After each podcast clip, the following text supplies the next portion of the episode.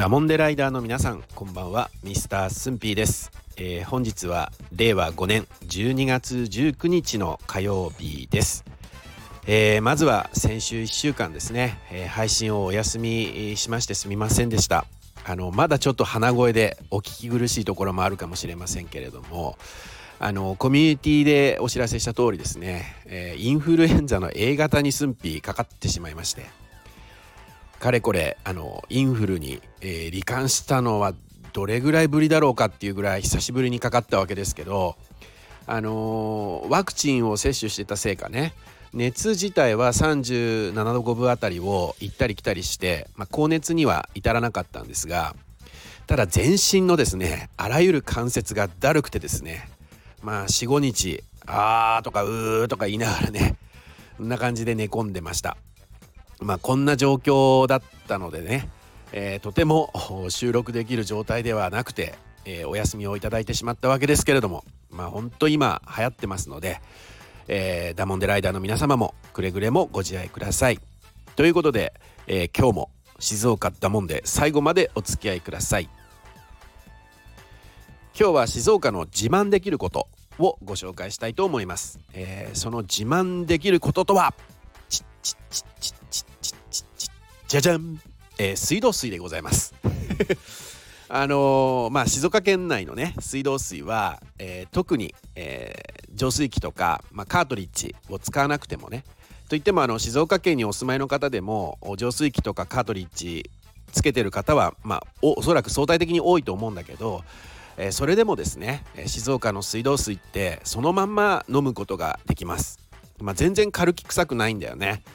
あのー、これもね生まれも育ちも静岡だったスンピーはね県外に出るまで気づかなかった一つでありまして、というのもあの大学進学時にね、えー、関東方面に行ったということをたびたびこのチャンネルでも話してますけど、まあそのどこって言っちゃうとあの問題あるから、あの下宿した先のねとある都道府県はね、えー、水道水がまあ軽き臭くて、これとてもじゃないけど蛇口から出てる水をそのまま飲めなかったんですね。あのカートリッジつけてもねやっぱすぐにこう茶色くなっちゃうし、うん、煮沸とかこうしてもね、あのー、お茶をまあこういうお湯で沸かしたりして、えー、あのお水をね一回お湯で沸かしたりするんだけど、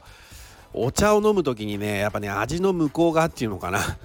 こうもうなんだろうなこう向こっ方にねカルキ臭がやっぱちょっと残っててね、うーんって思ったことをね覚えてます。あとは、えー、お風呂、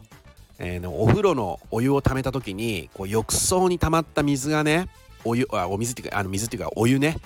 これがね若干本当にこう薄くだけど薄いこうなんかこうエメラルドっぽいような緑色をしててね、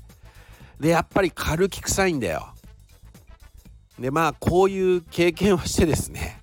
あーやっぱ静岡のお水って綺麗だったんだなーってね、当たり前じゃないんだなって再認識できたというかね。あのでも一応断っておくと、あのカルキ臭いとか、まあ、そういうのを置いといたらね日本全国の水道水は、まあ、そのまま飲めるますからね。あのちょっと余談になりますが、えっ、ー、とあえっ、ー、となんだいきなりだけどちょっとクイズね、えー、ダモンデライダーの皆さん一緒に考えてみてください。あの突唐突だけどここであの何でもねこの世界に目を向けるとですよ、あのせ全世界で今だいたいこう約にひゃくかこくぐらいあると言われてますけど、このにひゃくかこくの中で水道水をそのまま飲める国って何カ国あるでしょう。どう何カ国くらいかなって検討つけました？大丈夫？正解言っちゃっていい？これね実はねきゅうかこくなんだって。にひゃくかこくもあんのにたったのきゅうかこくよ。もうなん ごパーセント にも満たないっていうね。まあこれ知った時ねスンピ衝撃だったわけだけど、あのちなみにあのこのきゅうかこくっていうのは、えー、とまず日本ね我々の日本、それからドイツ、ノルウェー、アイスランド、アイルランド、オーストリア、スロベニア、フィンランド、南アフリカ共和国らしいです。まあ、だからあの世界基準に照らせばよ下宿した先のある都道府県の水道水が軽き臭くてとてもじゃないけど飲めないなんていうのはね、まあ、こう贅沢の極みだよね、えーまあ、ってことで裏を返せば静岡県の水道水はね富士山や安倍川、まあ、富士山の雪解け水とかは有名だけど安倍川もあの平成の名水百選に選ばれてますから、まあ、こういった原水のね質が高いんでお水が美味しいっていうことで有名ですけど、これやっぱり、まあ、裏を返せば静岡の自慢できる一つなんじゃないかなっていうね、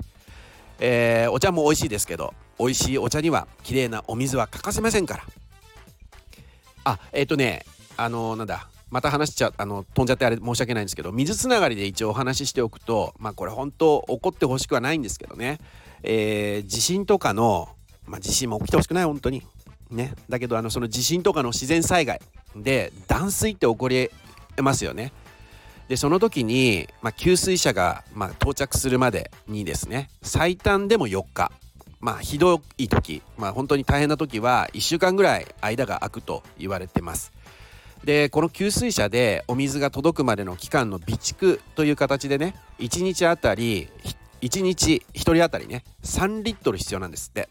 でこれをねなのかぶんですから、まあ、ひとりあたりにじゅういちリットル備蓄しておく必要があるということです。まあ、ぜひねこれをお聞きもお聞きもだって、えー、これをお聞きのダモデライダーの皆さんの各ご家庭でもですね、まあ置き場所困るんだけどあのにリットルのペットボトルだとひとり約じゅういっぽんね、まあ、備えあれば憂いなしということでね備蓄していただけるといいんじゃないかなと思います。えー、ちょっとというかかなり横道にそれちゃいましたけど、えー、本日のテーマ静岡の自慢できることそのまま飲めちゃう水道水のお話でした。えー、ダモンデライダーの皆さんねお仕事とか観光で静岡県に来られることがありましたらぜひ、えー、水道水をそのまま飲んでみてください。ということで今回の内容がバカ面白かったバカ役に立ったやって方はぜひいいね、そしてこのチャンネルをまだフォローされていない方はぜひフォローしてくれるら、えー、それでは次回じゅうにがつにじゅうににちの金曜日にお会いしましょう。お相手はミスタースンピーでした。今日もありがとっけね。